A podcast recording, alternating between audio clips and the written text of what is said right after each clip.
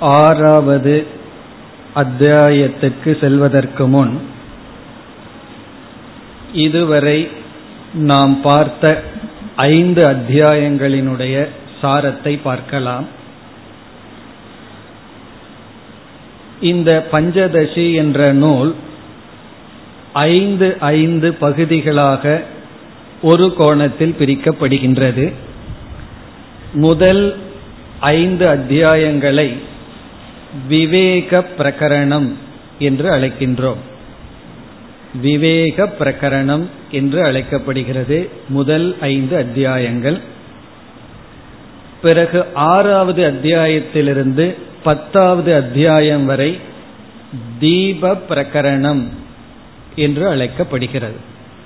தீப பிரகரணம். காரணம் முதல் ஐந்து அத்தியாயங்களில் முடிவில் விவேகம் விவேகம் என்றே வரும். பஞ்சபூத விவேகம் பஞ்ச கோஷ விவேகம் மகா வாக்கிய விவேகம் என்று விவேகம் என்றே முடியும். இனிமேல் வருவதெல்லாம் தீபக என்று முடியும். நாம் இப்பொழுது எடுத்துக்கொண்டது ஆறாவது அத்தியாயத்தில் சித்திர தீபக திருப்தி தீபம் என்று தீபம் என்று வரும். ஆகவே அது தீப பிரகரணம். கடைசி ஐந்து பதினொன்றிலிருந்து பதினைந்தாவது அத்தியாயம் வரை ஆனந்த பிரகரணம் என்று அழைக்கப்படுகிறது. அங்கும் ஆனந்தம் என்று முடியும். இவ்விதம் விவேக பிரகரணம் தீப பிரகரணம் ஆனந்த பிரகரணம் என்று இந்த பதினைந்து அத்தியாயங்கள் ஐந்தைந்தாக பிரிக்கப்படுகின்றது. அதில் நாம் விவேக பிரகரணத்தை முடித்துள்ளோம். இந்த முதல் ஐந்து அத்தியாயத்தை பார்த்தால் முதல் அத்தியாயத்தில் சத் சொரூபமானது விளக்கப்பட்டது. முதல் அத்தியாயத்தினுடைய சாரம் சத் சொரூபம். சத் சொரூபம் அவஸ்தாத்ரய விவேகத்தை மேற்கொண்டு மிக அழகாக விளக்கப்பட்டது. பிறகு முதல் அத்தியாயத்தில் சித் சொரூபமும் விளக்கப்பட்டது. அங்குதான் நாம் ஒரு வார்த்தையை பார்த்தோம் சம்வித் என்கின்ற வார்த்தை. ஆரம்பத்திலேயே சம்வித் என்ற வார்த்தை வந்தது. பிறகு அதே முதல் அத்தியாயத்தில் ஆனந்தத்தை பற்றிய விளக்கமும் வந்தது. அப்படி பார்க்கையில் முதல் அத்தியாயம் முழு வேதாந்தத்தினுடைய சாரமாக அமைந்துள்ளது. அவஸ்தாத்திரியம் விவேகம் செய்து பிறகு மகா வாக்கிய விவேகம் செய்யப்பட்டு ஆனந்த சுரூபமும் காட்டப்பட்டு சச்சிதானந்த சுரூபம் அனைத்தும் விளக்கப்பட்டு சாரமாக அமைந்து ஞான பலனுடன் முடிந்தது. இப்ப சில நூல்கள் எல்லாம் இருக்கின்றது. அந்த பிரகரண கிரந்தங்கள் முழு வேதாந்தத்தை ஆரம்பத்திலிருந்து கடைசி வரைக்கும் கொடுக்கும். இப்ப வேதாந்த சாரம் தத்துவபோதம் முதலிய நூல்கள் எல்லாம் வேதாந்தத்தினுடைய அனைத்து கருத்துக்களையும் சுருக்கமாக சொல்லும். பிறகு மற்ற பிரகரணங்கள் ஒரு கருத்தை எடுத்து விளக்கும். அப்படி பார்க்கையில் முதல் அத்தியாயம் முழு வேதாந்தத்தினுடைய சாரமாக இருந்தது.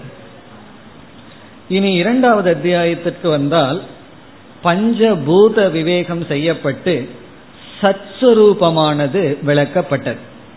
பஞ்சபூத விவேகம் என்பது பெயர். அதுல சத் அம்சமானது விளக்கப்பட்டது. ஆத்மா இருத்தல் என்கின்ற அம்சம். மூன்றாவது அத்தியாயத்திற்கு வந்தால் பஞ்ச கோஷ விவேகம் என்று ஆனந்த சுரூபம் விளக்கப்பட்டது. ஏன்னா இங்கு பஞ்ச கோஷத்தின் மூலமாக ஆனந்த சுரூபத்தை விளக்கினார். தைத்திரிய உபனிஷத் வாக்கியத்தை மனதில் வைத்துக்கொண்டு விளக்கினார். இப்ப இந்த அத்தியாயங்களை எல்லாம் பார்க்கும் பொழுது ஒவ்வொரு அத்தியாயத்திலும் ஒவ்வொரு ஸ்ருதி வாக்கியத்தை மனதில் வைத்துக்கொண்டே வித்யாரண்யர் விளக்கி வந்தார். முதல் அத்தியாயத்தை எழுதும் பொழுது முழு உபனிஷத்தையே மனதில் கொண்டார். பிறகு ஒவ்வொரு ஸ்ருதி வாக்கியத்தை மனதில் வைத்துக் கொண்டு வந்து பிறகு நான்காவது அத்தியாயத்திற்கு வரும் பொழுது துவைத விவேகம் என்ற இடத்தில் ஜெகத்தினுடைய மித்தியாத்துவம் விளக்கப்பட்டது. அல்லது எப்படிப்பட்ட துவைதமானது நமக்கு சம்சாரத்தை கொடுக்கும் எப்படிப்பட்ட துவைதத்திலிருந்து நிவர்த்தி அடைய வேண்டும் எப்படிப்பட்ட துவைதத்திலிருந்து நிவிருத்தி அடைய முடியாது என்ற கருத்தை கூறினார். முடியாது அவசியமும் இல்லை. அப்பொழுதுதான் நம்ம பார்த்தோம் ஈஸ்வர சிருஷ்டி ஜீவ சிருஷ்டி என்று. அப்படி நான்காவது அத்தியாயத்தில் பார்த்தால் எதை நாம் மித்தியாவாக்க வேண்டும் எதிலிருந்து விடுதலை அடைய வேண்டும் எது சம்சாரம் என்று காட்டினார். இப்படி பார்க்கையில் முதல் மூன்று அத்தியாயங்களில் பிரம்ம சச்சிதானந்த சொரூபம் என்று காட்டப்பட்டு பிறகு நான்காவது அத்தியாயத்தில் ஜெகத்தினுடைய மித்தியாத்துவமும் காட்டப்பட்டு ஐந்தாவது அத்தியாயத்தில் மகா வாக்கியத்துடன் நிறைவு செய்தார். மகா வாக்கியம் எப்படி அவர் நிறைவு செய்தார்? ஒவ்வொரு வேதத்தில் இருக்கின்ற ஒவ்வொரு மகா வாக்கியத்தை எடுத்துக்கொண்டார்.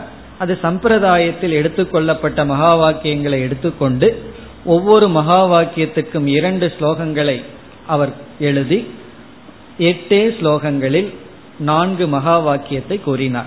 அதை நம்ம சென்ற வகுப்பில் பார்த்து முடித்தோம். அப்படி பார்க்கையில் முதல் ஐந்து அத்தியாயத்தில் உபனிஷத்தில் வருகின்ற அனைத்து கருத்துக்களும் மிக தெளிவாகவும் சுருக்கமாகவும் சில இடங்களில் விரிவாகவும் கூறி முடித்து விட்டார். அப்படி கேட்டவுடனே அடுத்த கேள்வி வருது. சரி மகா வாக்கியத்தோட நிறுத்தி இருக்க வேண்டியது தானே எதுக்கு பஞ்சதசின்னு வச்சிருக்காரு? பஞ்சனே வச்சிருக்கலாமே. எதுக்கு வந்து பதினைந்து அத்தியாயத்தை எழுதினார்?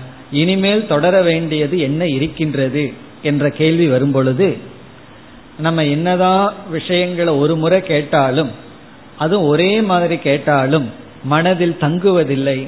ஆகவே திரும்ப திரும்ப விதவிதமான கோணங்களில் விதவிதமான திருஷ்டாந்தங்கள் உதாகரணங்களில் நாம் கேட்க வேண்டியது இருக்கின்றது. என சந்தேகங்களும் விதவிதமாக இருக்கின்றது ஆகவே இனிமேல் வருகின்ற கருத்துக்கள் எல்லாம் நாம் ஏற்கனவே படித்த விஷயம்தான். புதிய புதிய உதாகரணங்களை வித்யாரண்யர் கையாளப் போகின்றார். விதவிதமான முறைகளில் இதே கருத்துக்களை விளக்கப் போகின்றார். இந்த முகவுரையுடன் நாம் ஆறாவது அத்தியாயத்திற்கு செல்ல வேண்டும். இந்த அத்தியாயம் தீப பிரகரணத்தில் வருகின்ற முதல் அத்தியாயம் சித்திர தீபக என்பது தலைப்பு. இந்த அத்தியாயத்துக்கு சித்திர தீப பிரகரணம் என்பது தலைப்பு. இப்ப இங்கு என்ன வருகின்றது என்றால் ஜீவஸ்வரூபம் விளக்கப்படுகின்றது. ஜீவாத்மஸ்வரூபம் மிக அழகாக விளக்கப்பட இருக்கின்றது. அதிக ஸ்லோகங்கள் அதற்கு தான் கொடுக்க போற நம்ம ஜீவ சொரூபத்தை விளக்குவது. அதாவது துவம்பத விசாரம். நான் யார்? அல்லது ஆத்ம விசாரம் ஆத்ம விசாரத்துல நம்ம தெரிந்து கொள்ள வேண்டிய கருத்துக்கள் எல்லாம் வர இருக்கின்றது. இரண்டாவது ஈஸ்வர விசாரம் ஓரளவு செய்ய போகின்றார். இந்த ஜெகத் காரணமா இருக்கின்ற ஈஸ்வரனுடைய தன்மையும் பார்க்க போகின்றோம். ஆனா பிரதானமா ஜீவனை பற்றிய விசாரம் தான் வர இருக்கின்ற பிறகு அடுத்தது சாதன விசாரம். என்னென்ன சாதனைகளை நாம் மேற்கொள்ள வேண்டும் என்கின்ற விசாரங்கள். சாதனை நமக்கு ரொம்ப முக்கியம். பிறகு அடுத்த விசாரம் அந்நிய மத பிரமக. மற்ற மதத்தில் இருப்பவர்களுடைய குழப்பம்.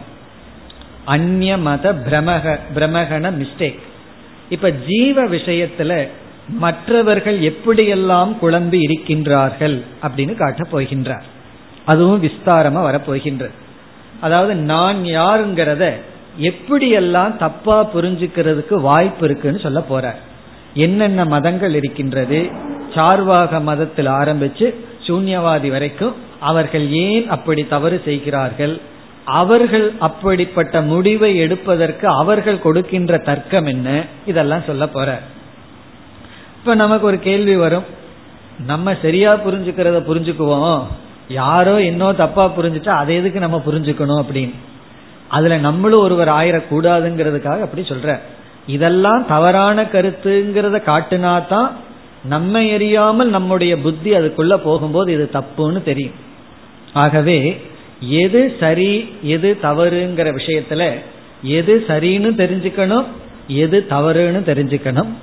அது மட்டும் தெரிஞ்சுட்டா போதாது. இது ஏன் சரின்னு தெரிஞ்சுக்கணும் இது ஏன் தவறுன்னு தெரிந்து கொள்ள வேண்டும். அப்படி இல்லைன்னா நம்ம அஜானத்துல நம்மை அறியாம சரியான பாதையில் இருப்போம்.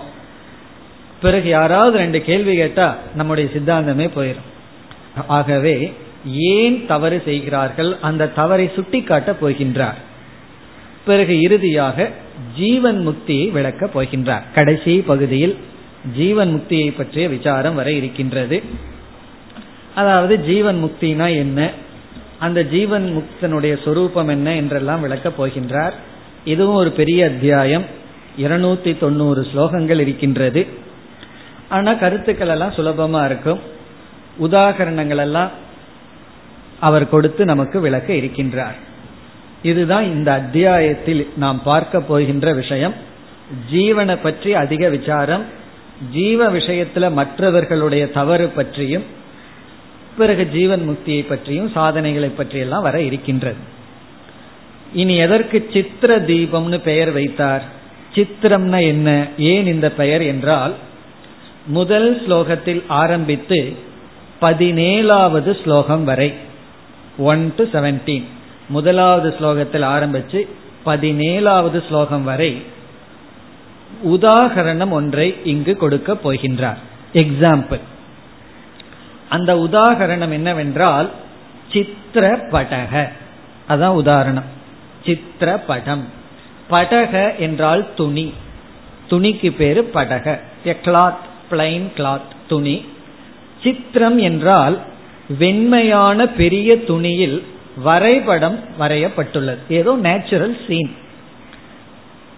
வரை வரைந்த துணி. வரைபடத்தை உடைய துணி. இப்ப சித்திரம் அப்படின்னு சொன்னா வரைபடம் அர்த்தம். டிராயிங்ஸ் கலர் கலரா நாட் பிளாக் அண்ட் ஒயிட் விதவிதமான வர்ணத்தில் பூசப்பட்ட அந்த வர்ணத்தை நம்ம பேப்பர்லயும் எழுதலாம் பூமியிலும் எழுதலாம். ஆனா இங்க வந்து ஒரு துணியில் எழுதப்பட்டுள்ளது. ஒரு பெரிய துணி இருக்கு கேன்வாஸ் சொல்றோம். அந்த வெண்மையான துணியில் வரைபடம் இருக்கின்றது. நம்மெல்லாம் இனி இமேஜின் பண்ணி ஆகணும். சில கற்பனைகளுக்குள்ளெல்லாம் போய் ஆகணும். ஏன்னா அந்த மாதிரி பண்றாரு அதுல வந்து விதவிதமான வரைபடம் எல்லாம் இருக்கு. மனிதர்கள் இருக்கிறார்கள் நதி ஓடிட்டு இருக்கு மலைகள் இருக்கின்றது பறவைகள் இருக்கு. அப்படி ஒரு பெரிய துணி அந்த பெரிய துணியில ஒரு டிராயிங் ஒரு நல்ல வரைபடம் இருக்கு. அதுவும் கலர் கலரா இருக்கு. அதை உதாகரணமாக எடுத்து கொண்டுள்ளார். ஆகவே இதற்கு வந்து சித்திர தீப பிரகரணம்னு பேர் வச்சிருக்கார். இந்த உதாகரணம் பதினேழாவது ஸ்லோகம் வரைக்கும் தான் போகும். அதற்கு மேல வேற உதாரணம் எடுத்துக்குவார் வேற விசாரத்திற்கு போவார். ஆரம்பத்துல இந்த உதாரணத்தை பயன்படுத்தி இருக்கின்ற காரணத்தினால் சித்திர தீப பிரகரணம்னு பெயர் வைத்துள்ளார். இப்ப என்ன உதாகரணம் இந்த உதாரணத்துல என்னென்ன அம்சங்கள் இருக்கு? இந்த உதாகரணத்தின் மூலமாக எதை என்ன கருத்தை அவர் சொல்ல போறார்? இப்போ ஒரு எக்ஸாம்பிள்னு சொன்னா அதை திருஷ்டாந்தம்னு சொல்றோம். தாஷ்டாந்தம் என்ன? எதற்கு ஒப்பிடப்படுகிறது? பிறகு ரெண்டுக்குள்ள காமன் ஃபியூச்சர்ஸ் என்ன? இரண்டுக்குள்ள ஒற்றுமை என்ன? இதனால என்ன அறிவு புகட்டப்படுகிறது?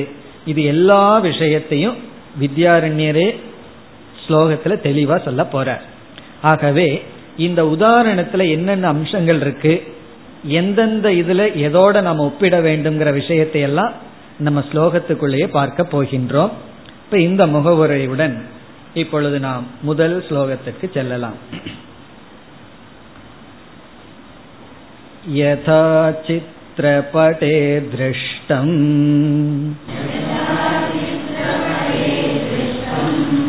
अवस्थानां चतुष्टयम् परमात्मनि विज्ञेयम्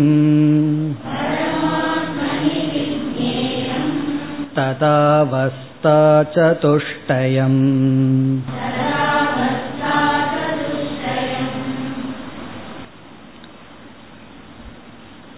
மிக பொறுமையாக படிப்படியாக வித்யாரண்யர் நம்மை எடுத்துக்கொண்டு போக இருக்கின்றார். இந்த ஸ்லோகத்தில் அறிமுகப்படுத்துகின்றார். என்ன அறிமுகப்படுத்துகின்றார் என்றால் உதாகரணத்தை அறிமுகப்படுத்துகின்றார். யதா முதல் சொல் எவ்விதம்? சித்திரபடே சித்திரபடே என்றால் வரைபடம் உள்ள துணியில். படம்னா துணி சித்திரம்னா வரையப்பட்ட துணியில். நம்ம வந்து ஒரு கற்பனை பண்ணணும். பெரிய துணி இருக்கு வெண்மையான துணின்னு புரிந்து கொள்ள வேண்டும். அதில் விதவிதமான படங்கள் வரையப்பட்டு இருக்கின்றது அந்த படத்துக்குள்ள மனிதர்கள் இருக்கிறார்கள் பிறகு வந்து மிருகங்கள் மற்ற எல்லாம் இருக்கு. எதெல்லாம் நம்ம நினைக்கிறோமோ அதெல்லாம் அந்த படத்தில் இருக்குன்னு நினைச்சுக்கணும். அப்படி சித்திர படத்தில் திருஷ்டம் நம்மால் அனுபவிக்கப்படுகின்றது. அவஸ்தானாம் சதுஷ்டயம். அவஸ்தானாம் சதுஷ்டயம் என்றால் இப்போ வெண்மையான துணியை வந்து நம்ம ஒரு இடத்துல பொறுத்து வைக்கிறோம். அது சித்திர படமாக மாற நான்கு ஸ்டேஜ் தேவைப்படுகிறதுன்னு சொல்றார். நான்கு படிகளில் சென்று இறுதியில ஒரு பெயிண்டிங்கா மாறுதுன்னு சொல்றார். ஃபோர் ஸ்டேஜஸ் அப்படின்னு சொல்லி சொல்றார். அதாவது ஒருத்தருக்கு வந்து ஒரு பேப்பரை கொடுக்கறோம் அல்லது துணியையே கொடுக்கறோம். கொடுத்து வந்து இந்த மாதிரி ஒரு படத்தை வரைஞ்சு கொடுங்கன்னு சொல்றோம். அவர் வந்து நான்கு சாதனைகளை செய்யணுமா? நான்கு ஸ்டேஜில் தான் அவர் ப்ராசஸ் பண்ணி நமக்கு வரைஞ்சு கொடுப்பார். அதை இங்கு சொல்கின்றார். அவஸ்தானாம் சதுஷ்டயம் திருஷ்டம்.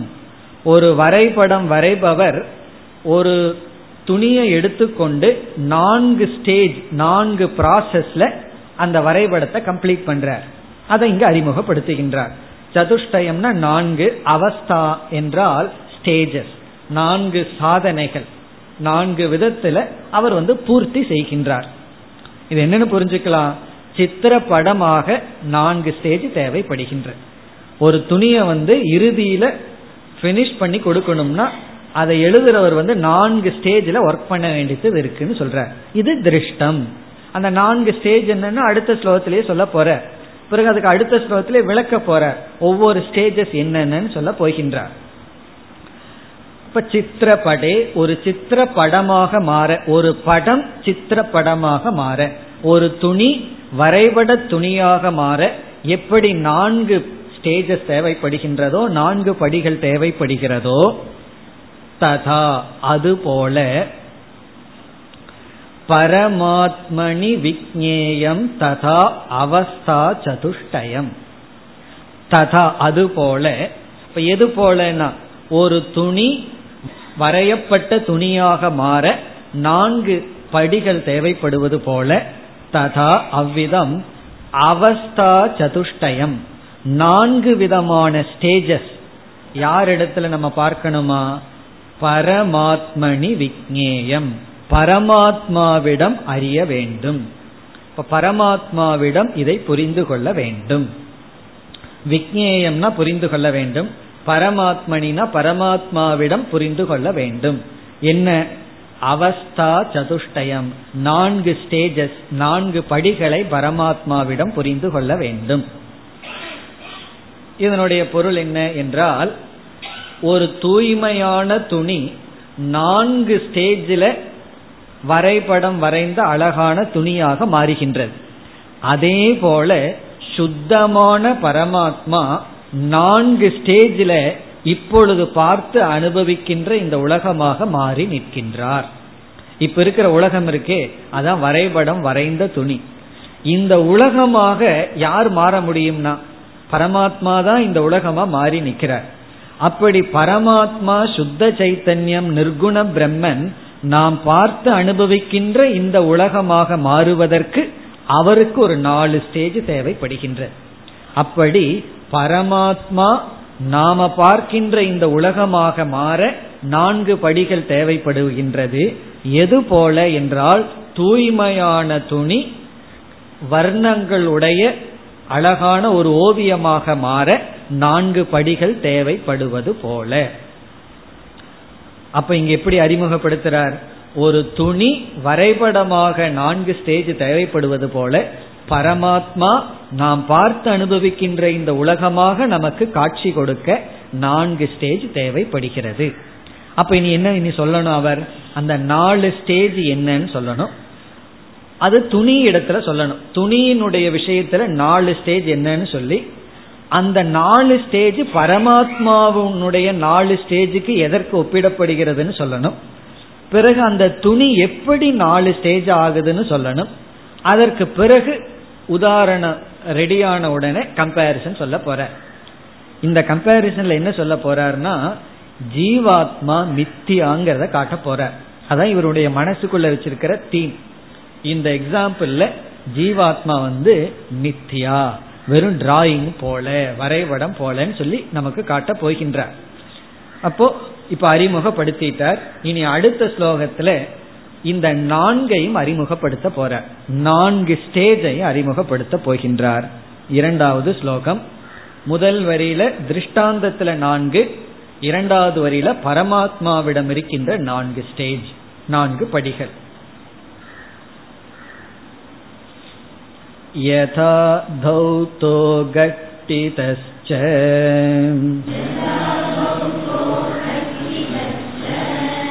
लाञ्छितो रञ्जितः पटः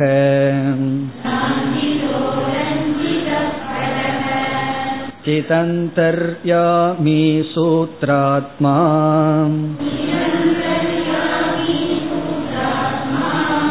विराट्चात्मा ततेर्यते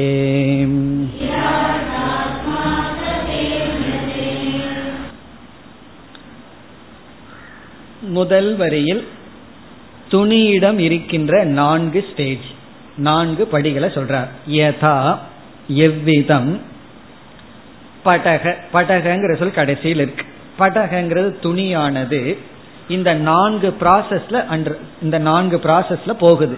முதல் ஸ்டேஜ் என்ன? தௌத்தக. தௌத்தக அப்படின்னா தூய்மையான துணி வெண்மையான தூய்மையான துணி.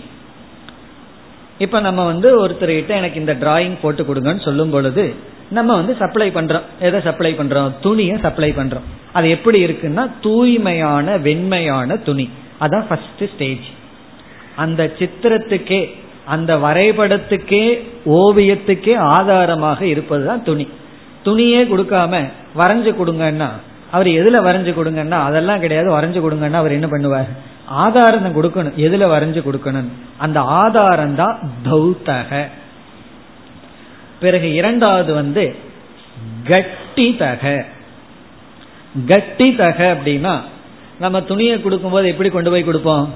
ஒரு பேக் வச்சு அந்த பேக்குக்குள்ள துணியை கொண்டு போய் கொடுக்கும்போது கசஞ்சு கொண்டு போய் கொடுப்போம்.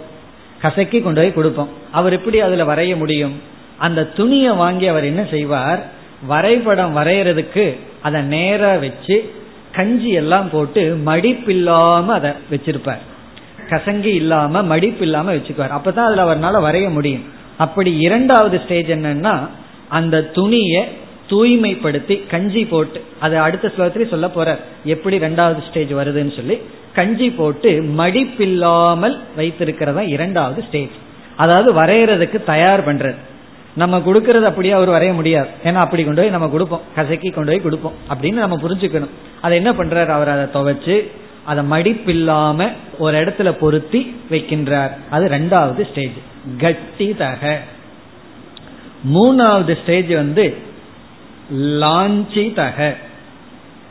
லாஞ்சிதக அப்படின்னு சொன்னா நம்ம வந்து ஒரு மாடலுக்கு ஒரு வரைபடத்தை கொடுத்துறோம். ஒரு நேச்சுரல் சீன் வச்சுக்குவோமே. அங்க நதி இருக்கு எல்லாம் இருக்கு.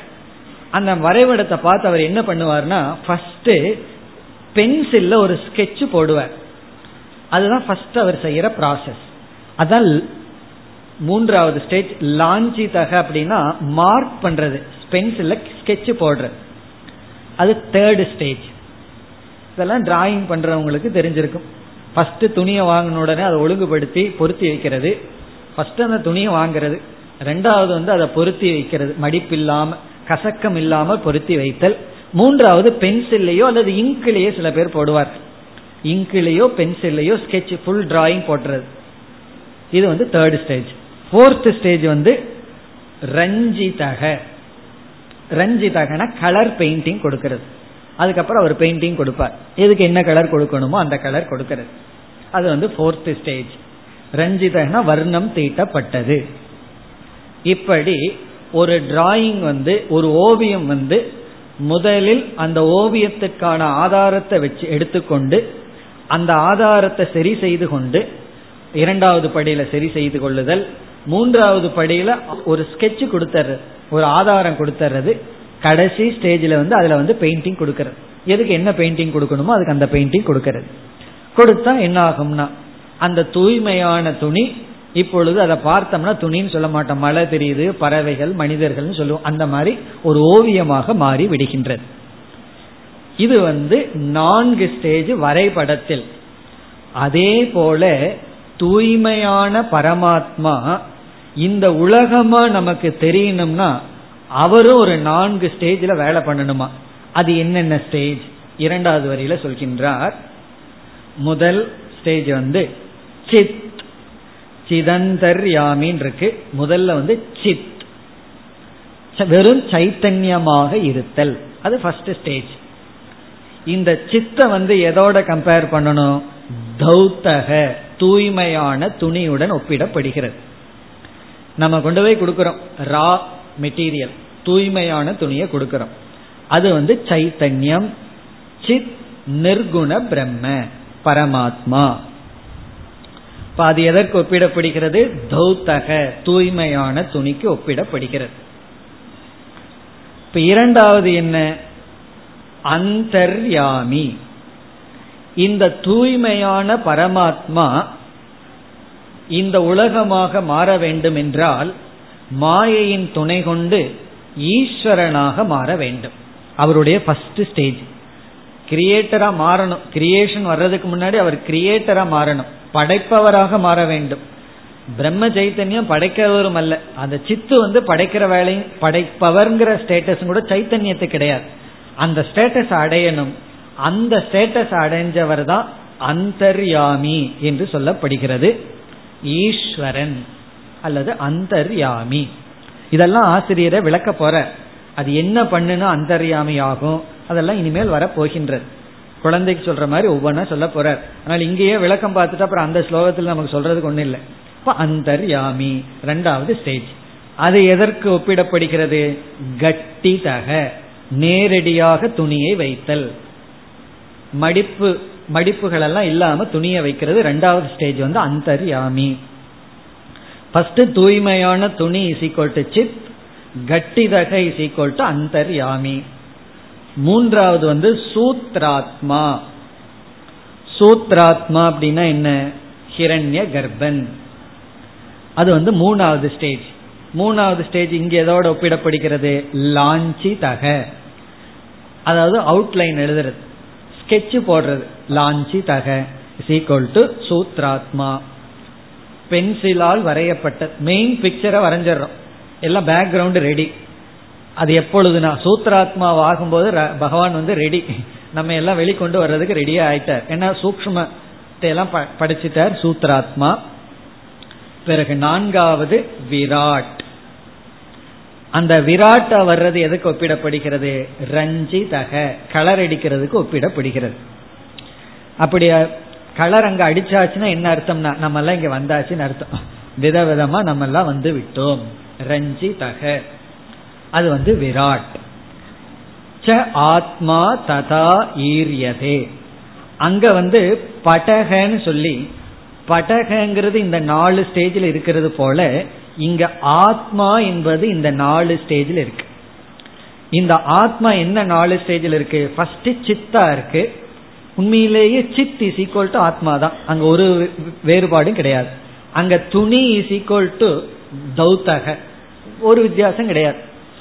அங்க வந்து நம்ம துணின்னு சொல்றோம் படகன்னு சொல்றோம் அது முதல்ல தூய்மை அப்படியே இருக்கு. இரண்டாவது வந்து அந்தர்யாமியாக மாறுகிறது. ஈஸ்வரனாக மாறுகிறது. மூன்றாவது ஹிரண்ய கர்ப்பனாக மாறுகின்றது. நான்காவது விராட் தத்துவமாக மாறுகிறது.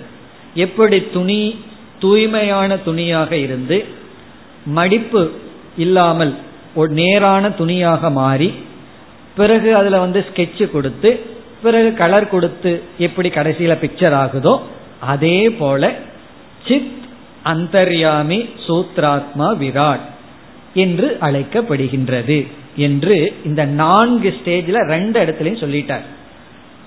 இப்ப நம்ம வந்து படகங்கிறத மனசுல வச்சுக்கணும் பரமாத்மாங்கிறத மனசுல வச்சுக்கணும்.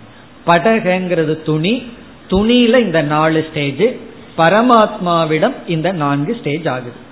எதற்குனா துணி ஓவியமாக மாற நான்கு ஸ்டேஜ் பரமாத்மா நாமாக மாற நான்கு ஸ்டேஜ் நாம என்ன? இந்த உலகமாகவும் இப்பொழுது என்ன எப்படி இருக்கோ அப்படி ஆக நான்கு ஸ்டேஜ் இனி அடுத்த ஸ்லோகத்துல வந்து எப்படி இந்த நான்கு ஸ்டேஜ் திருஷ்டாந்தத்தில் ஆகுதுன்னு சொல்ற மூன்றாவது ஸ்லோகம் முழுவது எக்ஸாம்பிள் தான். என்னென்ன செய்தா இந்த நான்கு ஸ்டேஜ் எதுல கிடைக்குது? உதாகரணத்துல கிடைக்குதுன்னு சொல்வார். நான்காவது ஸ்லோகத்துல பரமாத்மாவிட என்னென்ன நடந்தா இந்த நான்கு ஸ்டேஜ் கிடைக்குதுன்னு சொல்ல போற. இப்படி முதல் நான்கு ஸ்லோகத்துல திருஷ்டாந்தத்தை சொல்லிட்டு அப்புறம் கம்பேரிசனுக்கு போக போற. இதுல எதற்கு எதோட ஒப்பிட்டு என்ன அறிவை நம்ம அடையணும்? அப்படிங்கிறது அஞ்சாவது ஸ்லோகத்திலிருந்து ஆரம்பிக்கும். இப்ப அடுத்த ரெண்டு ஸ்லோகத்துல இந்த நான்கு ஸ்டேஜஸ் ஆக என்ன நடக்கணும்னு சொல்ல போற ஸ்டேஜ் கிடைக்கும் அதை கூறுகின்றார் இப்பொழுது மூன்றாவது ஸ்லோகத்திற்கு செல்லலாம் स्वदशुभ्रोऽत्र धौतस्यात्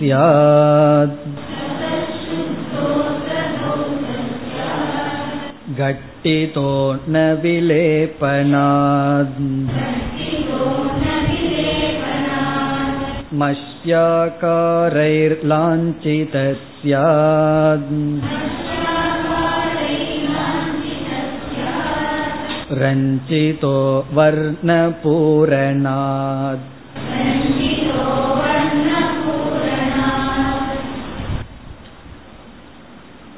இந்த ஸ்லோகத்தில் வருகின்ற கருத்து நமக்கு தெரிந்த விஷயம்தான் துணி நான்கு ஸ்டேஜா எப்படி மாறுகிறதுன்னு சொல்கின்றார் அத்திர ஸ்வதசுப்ரோத்ரன் இருக்கு அங்க ஒரு அத்திரன்னு ஒளிஞ்சிட்டு இருக்கு அத்திரனா ஆசு அவஸ்தாசு மத்தியே. ஆசு அவஸ்தாசு மத்தியன இந்த அவஸ்தைகளுக்குள் இந்த நான்கு அவஸ்தைகளுக்குள் ஸ்வதக சுப்ரக முதல் அவஸ்தை என்ன? தௌத்தகங்கிறது என்னன்னு சொல்ற. தௌத்தகங்கிற அவஸ்தைக்கு என்ன பண்ணணும்னா ஸ்வதக சுப்ரக அதை பேசாம விட்டாவே அப்படித்தான் இருக்குங்கிற. தௌத்தகன்னா ஃபர்ஸ்ட் ஸ்டேஜ் தூய்மையான துணி. அதுல நீ ஒன்னும் பண்ணாம இருந்தா இருக்கிறது தான் ஃபர்ஸ்ட் ஸ்டேஜ்னு சொல்ற.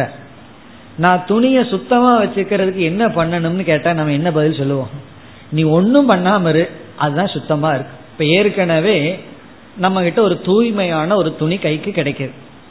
ஒருவர் நம்ம கிட்ட ஒரு கேள்வி கேட்கிறார். இல்ல நம்மளே ஒரு கேள்வி கேட்கிறோம் இந்த துணியை அப்படியே சுத்தமா வச்சுக்கிறதுக்கு என்ன பண்ணணும்? ஏற்கனவே அது சுத்தமான துணி தான். அவர் என்ன பதில் சொல்லுவார்? நீ ஒன்னும் பண்ணாதன்னு சொல்லுவார். பேசாம இரு அது சுத்தமா இருக்கும். அதே போல நம்ம மனதை சுத்தப்படுத்துறதுக்கு என்ன பண்ணணும்னா கடைசி என்ன சொல்லலாம் தெரியுமா? நீ ஒன்னும் பண்ணாம இரு அது சுத்தமா இருக்கு நீ ஏதோ பண்றதுனால அது அசுத்தமா இருக்கு. தேவையில்லாத நினைக்கிறதுனால சிந்திக்கிறதுனால அது அசுத்தமா இருக்கு. அப்படி ஆத்மா சுத்தமா இருக்கிறதுக்கு என்ன பண்ணணும்னா பேசாம இருந்தீங்கனாவே சுத்தமா தான் இருக்கு. அப்படி ஃபர்ஸ்ட் ஸ்டேஜ் என்னன்னா ஸ்வத சுப்ரகங்கிறார் ஸ்வதக அப்படின்னா இயற்கையாகவே சுப்ரக தூய்மையாக எது இருக்கிறதோ அது தௌத்தக. இப்ப தௌத்தக இஸ் ஈக்குவல் டு ஸ்வத சுப்ரக அது வந்து நேச்சுரலாவே தூய்மையா இருக்கிறதா ஃபர்ஸ்ட் ஸ்டேஜ்ங்கிற இயற்கையிலேயே சொரூபதக சுத்தக. சொரூபமாகவே சுத்தமா இருக்கிறது ஃபர்ஸ்ட் ஸ்டேஜ் இதுல வந்து நம்ம வந்து விதண்டாவாதமா திங்க் பண்ணக்கூடாது. நான் வந்து அழுக்கான துணியை போய் அவருக்கு கொடுத்தா என்ன ஆகிறது? அப்படின்னு எல்லாம் சொல்லக்கூடாது. அதை அசியூம் நம்ம தூய்மையான துணியை தான் ஓவியம் தீட்டுறதுக்கு கொடுக்கறோம். அப்படின்னு புரிஞ்சுக்கணும். அப்போ ஒருவரிடம் வந்து எனக்கு டிராயிங் வரைஞ்சு கொடுங்கன்னு துணியை கொடுக்கும் பொழுது நம்ம தூய்மையான துணியை கொடுக்கறோம். அவர் கையில வாங்கிட்டு பார்க்கிறார். அவருடைய ஃபர்ஸ்ட் ஸ்டேஜ் என்னன்னா அந்த துணியை வாங்கிக்கிறதா ஆதாரத்தை எடுத்துக்கிறதா. அதுல அவர் ஒன்னும் செய்ய வேண்டியது இல்லை ஏன்னா சொத சுப்ரக. அது தூய்மைய இயற்கையா இருக்கு. இப்ப இரண்டாவது ஸ்டேஜ் என்ன? இப்ப ஃபர்ஸ்ட் ஸ்டேஜ் வந்து தௌத்தக இஸ் ஈக்குவல் டு ஸ்வதக சுப்ரக சியாத் தௌத்தக என்பது இயற்கையாகவே தூய்மையாக இருத்தல். அங்க நம்ம செய்யறதுக்கு ஒன்றும் கிடையாது. ஒன்றும் செய்யாம இருக்கிற வரைக்கும் அது வந்து தூய்மையா இருக்கும். பிறகு இரண்டாவது ஸ்டேஜ் எப்படி கிடைக்குது? அவர் கையில இப்ப துணி கிடைச்சாச்சு. நம்ம வந்து ஒருத்தர்கிட்ட துணியை கொடுக்கறோம். கொடுக்கும் போதே அவர் பாக்குறாரு ஸ்வத சுப்ரமா இருக்கு. இனி அவர் வந்து ப்ரிப்பேர் பண்றார். செகண்ட் ஸ்டேஜுக்கு போறார். அதுக்கு அவர் என்ன பண்றாரா? கட்டிதக அன்ன விலேபனாத். அன்ன விலேபனம் அப்படின்னு சொன்னா கஞ்சி போடுதல். அன்னம்னா கஞ்சி. அன்ன விலேபனம்னா கஞ்சி போடுதல். கஞ்சி போடுதல்னா நமக்கு தெரியும் இல்லையா கஞ்சி போட்டு தானே நம்ம சுத்தம் பண்றோம். அதாவது துணி வந்து ஸ்டிஃபா நேரா நிக்கணும்னா நம்ம கஞ்சி போடுறோம். அப்பதான் அது ஒழுங்கா நிக்கும். இந்த காலத்துல சில துணிகள்லாம் வந்திருக்கு. அது ஒழுங்காவே நின்றுட்டு இருக்கும் ஆனா அந்த காலத்துல சில காட்டன் கிளாத் எல்லாம் ஒழுங்கா நிக்காது. கொஞ்சம் கசங்கியதும் மடிப்புகள்லாம் வந்துடும் அதை நேர் பண்ணணும்னா கஞ்சி போட்டு ஆகணும். இப்ப அன்னம்னா இந்த இடத்துல கஞ்சி விளையப்பணம்னா கஞ்சி போடுதல். அப்படி கஞ்சி போட்டா என்ன ஆகும்னா கட்டிதக சியாத். கட்டிதகனா இந்த கசங்கெல்லாம் இல்லாம மடிப்புகள் எல்லாம் சுருக்கு இல்லாமல் இந்த சுருக்குன்னு சொல்லுவோமே இந்த சுருக்கெல்லாம் இல்லாம நேரா ஒழுங்கா ஆயிடும். நம்ம புரிஞ்சுக்கணும். அதை அவர் என்ன பண்றார்? ஒழுங்கா எடுத்து ஒரு பெரிய இடத்துல பொருத்துவார். ஒரு போர்ட்லயோ சுவற்றிலேயோ அதை பொருத்தி வைப்பார். சுருக்கெல்லாம் இல்லாம நல்லா இருக்கும். அந்த ஸ்டேஜுக்கு வர்றதுக்கு அவர் என்ன பண்ணியிருக்கார்? கஞ்சி போட்டிருக்கின்றார். அதான் அன்ன விலேபனாத் கட்டிதக. இனி மூணாவது ஸ்டேஜுக்கு அவர் என்ன பண்ணியிருக்கார்? இரண்டாவது வரைக்கும் வந்தால் மஷ்யாக்காரைகி லாஞ்சிதக சியாத் மஷி என்றால் இங்க். மஷி அப்படின்னா சமஸ்கிருதத்தில் இங்க்னு அர்த்தம். அல்லது பென்சில்னு வச்சுக்கலாம். மஷ்யாக்காரைகி அப்படின்னா இங்க் பண்றதுனால அதாவது வரைபடம் ஸ்கெட்ச் போடுறதுனால லாஞ்சிதக சியாத் அது லாஞ்சிதம் ஆகின்றது மஷ்யாகாரைகி யுக்தக. லாஞ்சிதக சியாத். அதாவது பேக்ரவுண்ட் போட்டுருவோம் இல்லைன்னா தப்பு தப்பா எங்காவது போய் பெயிண்ட் பண்ணி வச்சிருவோம். அல்லது ஒரு பறவை போடணும்னு சொன்னா நம்ம அந்த பறவையில எங்க போய் பெயிண்ட் அடிக்கிறது? முதல்ல பென்சில ஸ்கெச் பண்ணிடுவோம் பிறகு வந்து மூக்குக்கு என்ன கலர் அடிக்கணும்? இறகைக்கு என்ன கலர் அடிக்கணும்? காலுக்கு என்ன கலர் அடிக்கணும்னு அப்பதான் நமக்கு தெரியும். அப்படி அந்த ஸ்கெட்ச் போட்டு வைக்கிறது தான் அது மஷ்யா காரகி சில பேர்த்துக்கு ரொம்ப கான்பிடென்ட் இருந்ததுன்னா இங்கிலேயே போடுவார்கள். சில பேர் வந்து பென்சில போட வேண்டியது இருக்கு. ஏன்னா எரேஸ் பண்ண வேண்டியது இருக்கு. அப்படி லான்ச்சி தக. பிறகு ஃபோர்த் ஸ்டேஜ் என்ன? வர்ண பூரணாத் ரஞ்சிதக வர்ணம்னா பெயிண்டிங் கலர் பூரணம்னா அதுல வந்து ஃபில் பண்றது. அங்கங்க என்ன கலர் அடிக்கணுமோ அந்த கலர் அடிச்சோம்னா ரஞ்சிதக சியாத். அது வந்து கலர்ஃபுல் பெயிண்டிங் ஓவியமாக மாறி விடுகின்றது. இது யாருக்காவது பெயிண்டிங் தெரியலன்னா அவங்களுக்காக இது பெயிண்டிங் தெரிஞ்சவங்களுக்கு தெரியும் இந்தந்த ஸ்டேஜ்னு சொல்லி. இருந்தாலும் அறிமுகப்படுத்துற ஒரு தூய்மையான துணி ஓவியமாக மாற இந்த நான்கு ஸ்டேஜ் நடைபெறுகின்றது. இப்ப இந்த ஸ்லோகம் முழுவதும் எக்ஸாம்பிள் தான். இனி அடுத்த ஸ்லோகத்துல பரமாத்மா என்ன நான்கு ஸ்டேஜுக்குள்ள போனா இந்த உலகமா மாறுகின்றார்? நாம பார்த்து அனுபவிக்கின்ற உலகமாக தெரிகின்றார் அது அடுத்த நான்காவது ஸ்லோகத்தில் வருகின்றது இதே போல நான்கு ஸ்டேஜ் பரமாத்மாவிடம் எப்படி நான்காவது ஸ்லோகம் स्वतश्चिदन्तर्यामी तु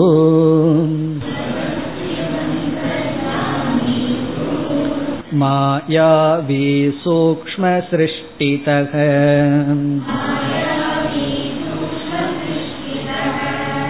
सूत्रात्मा स्थूलसृष्ट्यैव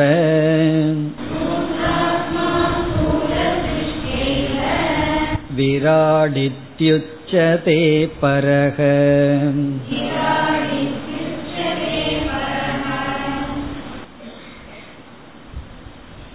இங்கு பரக கடைசி சொல் பரக இஸ் ஈக்வல் டு பரமாத்மா இந்த நான்கு ஸ்டேஜில் போகின்றார் நான்கு ஸ்டேஜ் எடுத்துக் கொள்கின்றார்.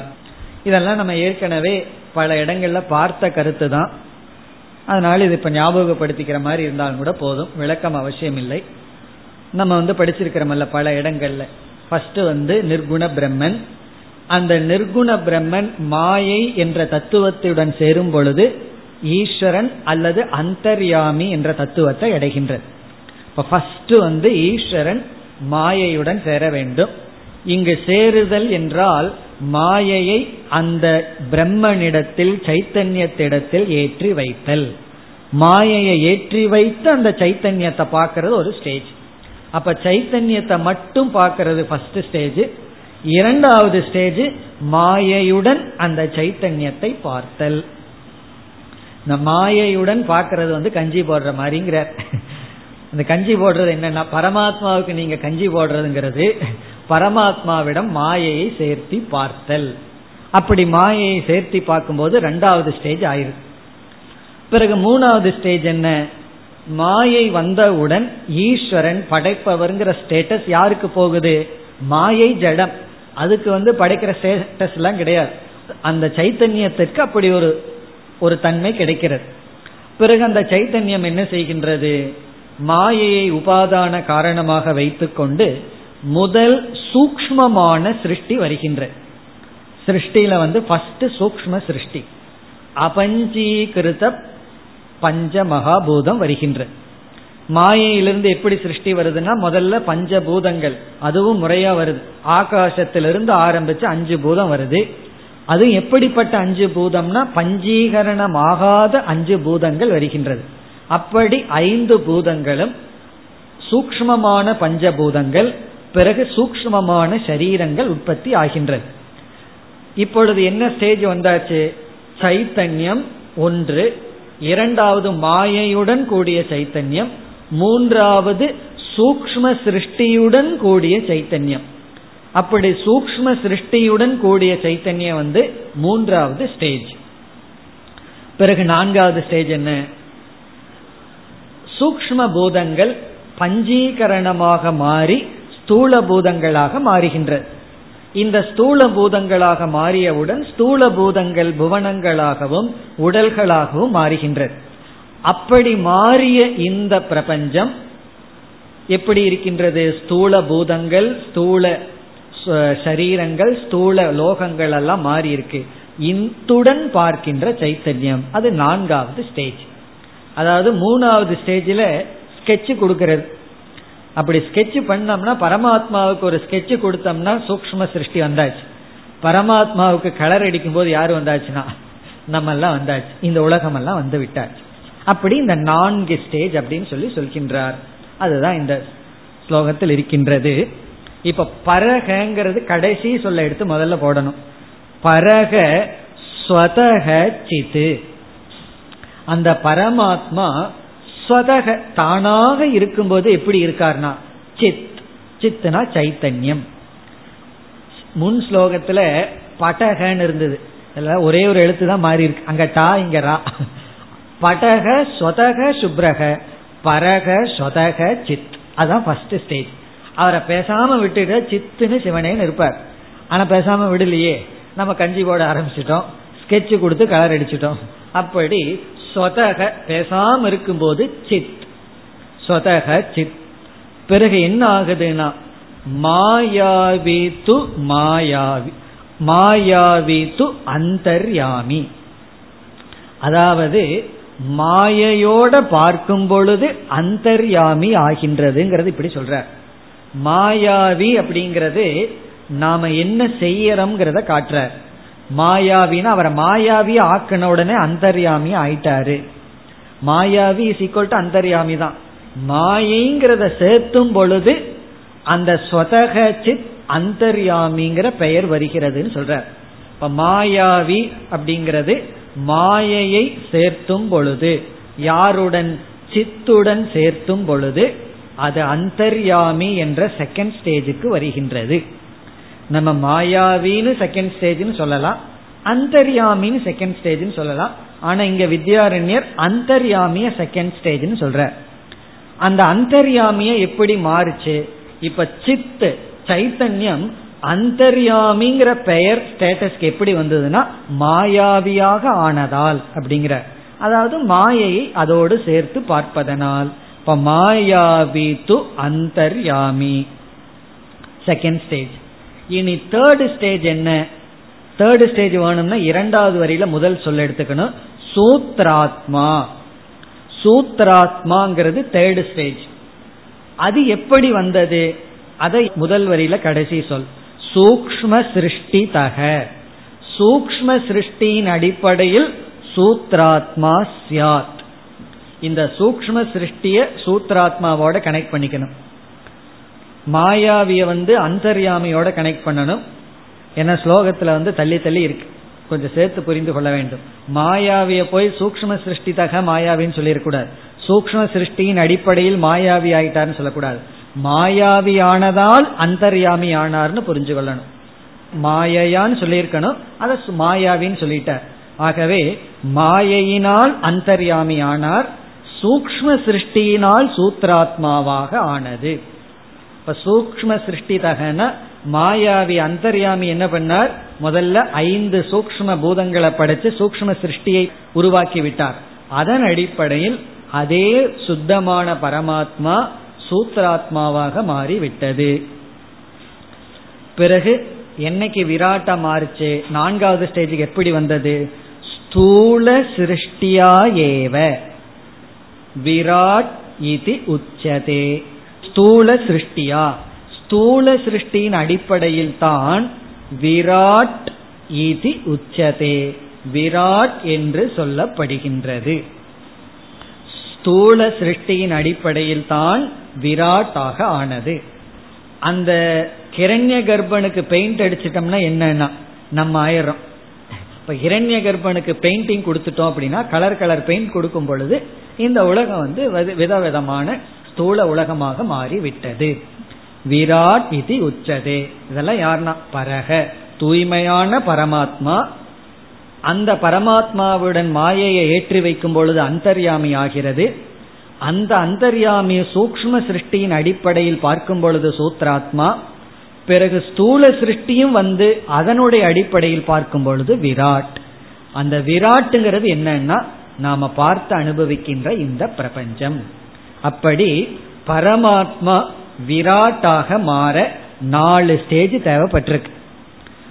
எப்படி என்றால் தூய்மையான துணி ஓவியமாக மாற எப்படி நாலு ஸ்டேஜ் தேவைப்பட்டதோ அது போல. இவ்வளவு நேரம் என்ன பண்ணியிருக்காருன்னா எக்ஸாம்பிளை தான் ப்ரிப்பேர் பண்ணி வச்சிருக்கார். கிரவுண்டு பண்ணிட்டார். இனிமேல் விளையாட போற வித்யாரண்யர். ஒரு கிரவுண்டு ப்ரிப்பேர் பண்ணிட்டார். எக்ஸாம்பிள் என்ன? எதோட ஒப்பிடப்படுறேன்னு சொல்லி இனிதான் தாற்பயத்துக்கு வர்ற இதிலிருந்து நான் என்ன சொல்ல விரும்புகின்றேன்? என்ன கருத்தை நான் உங்களுக்கு புகட்ட விரும்புகின்றேன்? அதை இனி ஆரம்பிக்கின்றார்.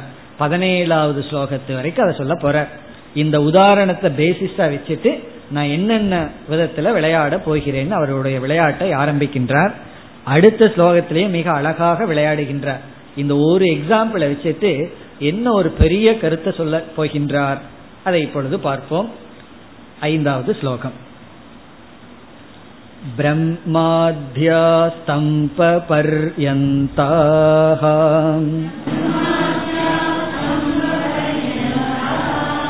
प्राणिनोऽत्र जडा अपि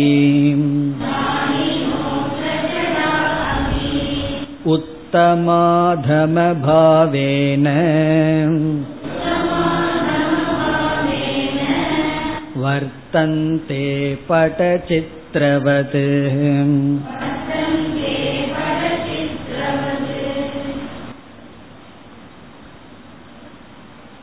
இனி ஒப்பிடப்படுகின்றது இப்ப இங்கேயும் அடுத்த சில ஸ்லோகங்களிலும் முக்கியமான கருத்தை சொல்கின்றார் இப்ப இங்க என்ன கருத்தை சொல்கின்றார்னா நம்ம வந்து இப்ப சித்திரத்துக்கு போவோம்.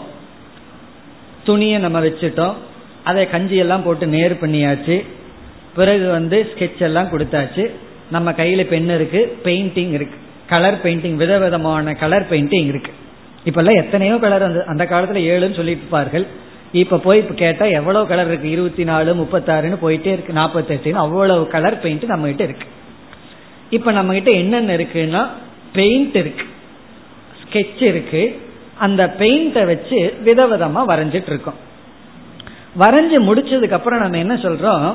அந்த பிக்சர்ல அந்த படத்துல வந்து மனிதன் சொல்றோம். பிறகு பறவைன்னு சொல்றோம். நீர் சொல்றோம். கடல் நல்லா சொல்றோம். இதெல்லாம் எப்படி நமக்கு தெரியுதுன்னா இந்த பெயிண்ட் பண்ற வேலை தான் பெயிண்ட் போய் என்ன பண்ணுது? கடல் மாதிரி ஒரு காட்சியை காட்டுது. பெயிண்ட் போய் என்ன பண்ணுது? கடலுக்கு பக்கத்துல வந்து மண்ணை காட்டுது பீச்சை காட்டுது. இப்படி எல்லாம் இதெல்லாம் இப்ப யாரு பண்ற வேலைன்னா இந்த பெயிண்டினுடைய வேலை தான் ஒரு இடத்துல போய் நம்ம என்ன பண்றோம்? நீல கலர் கொடுக்கும் போது கடல்னு சொல்றோம்.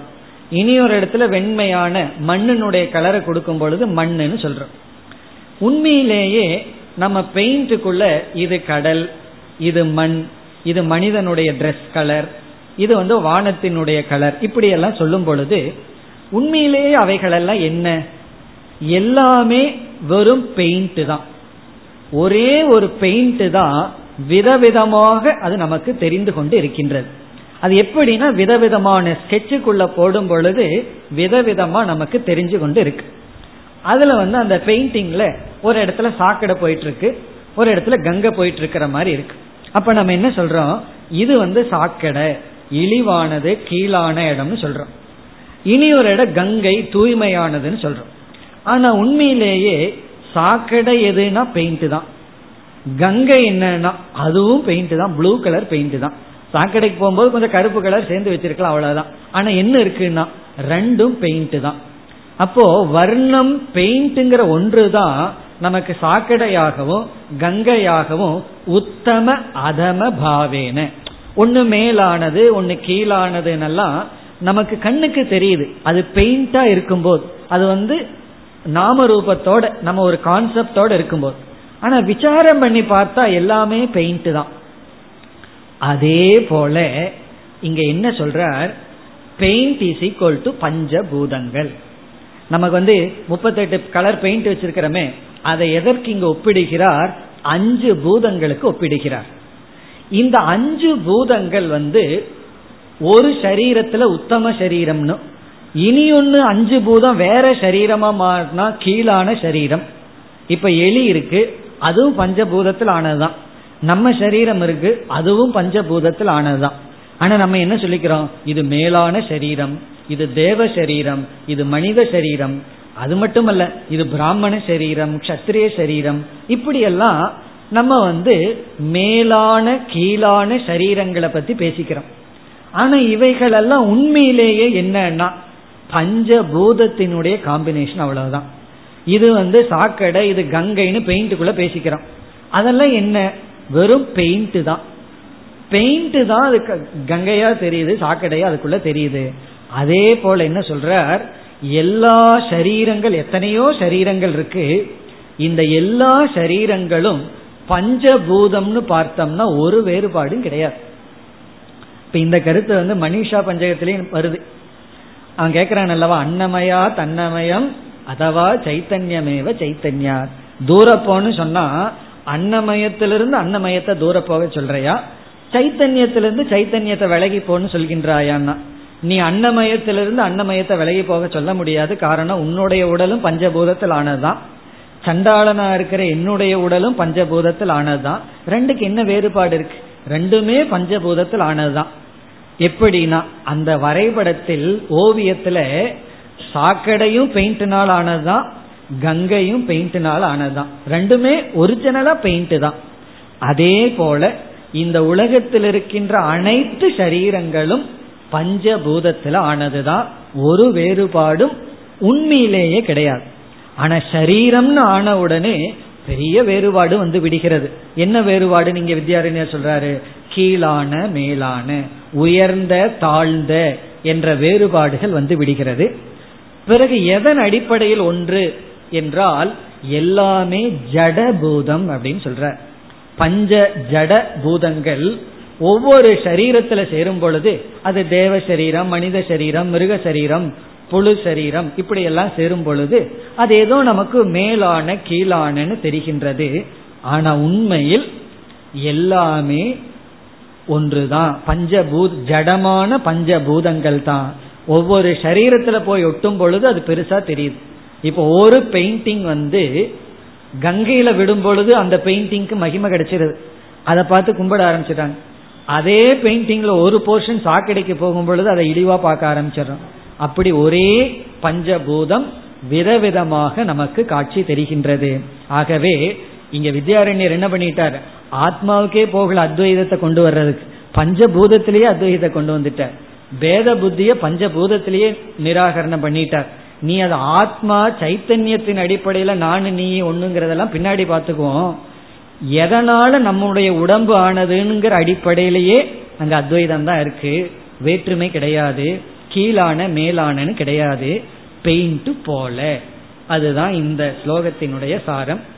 அடுத்த வகுப்பில் தொடரலாம் ஓம் போர் நமத போர் நமிதம் போர் போர் நமுதச்சதேம் பூர்ணய பூர்ணமாதாய பூர்ணமேவாவசிஷ்யதேம் ॐ शान्ति शान्ति शान्तिः